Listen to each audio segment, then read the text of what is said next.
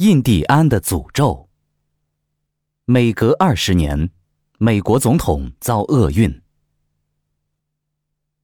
因为印第安人的一句咒语，竟使美国的八位总统惨遭厄运。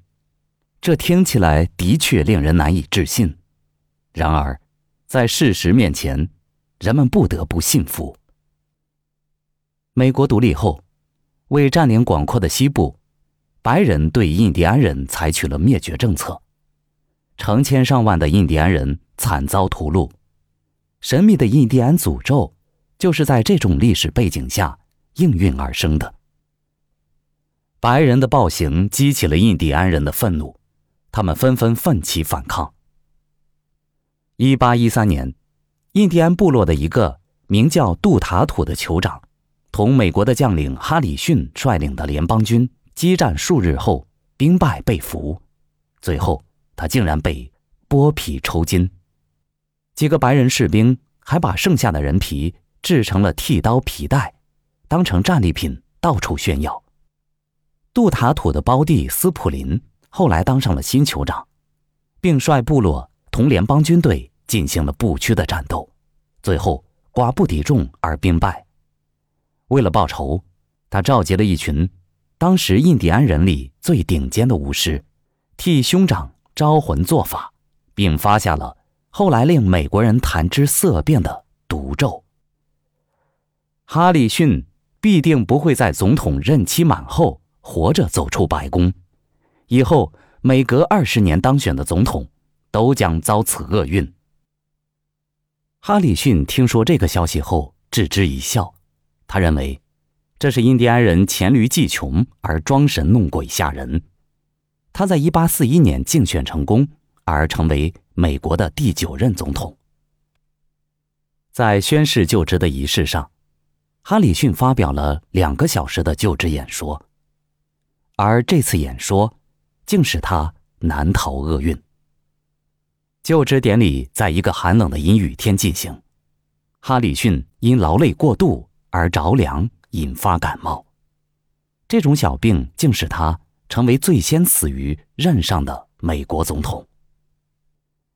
印第安人的毒咒因此一夜之间传遍了美国，成为人人皆知的神话。后来又碰巧的发生了一系列的总统喋血事件，闹得美国人心惶惶。一八六零年，亚伯拉罕·林肯。成为美国的第十六位总统，他因解放黑人、废除奴隶制度而闻名于世。五年后的四月十四日晚，林肯在陪妻子玛丽·陶德到剧院看戏时被刺身亡。而他当选总统的时间与哈里逊正好相差二十年。许多年纪较大的美国人不禁大呼：“这是印第安人的毒咒！”显灵了。二十年后，问鼎白宫的加菲尔德总统，上任才半年，便被一名芝加哥律师刺杀在华盛顿特区巴尔的摩市火车站的站台上。两个月后，他因失血过多而魂归天国。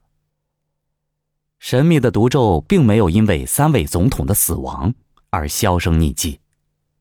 在二十世纪的前半叶，又阴魂不散的重现了。一九零零年，又一位美国总统麦金莱倒在了血泊之中。他在出席布法罗举办的泛美博览会时遭到枪击，身中两弹而命丧黄泉。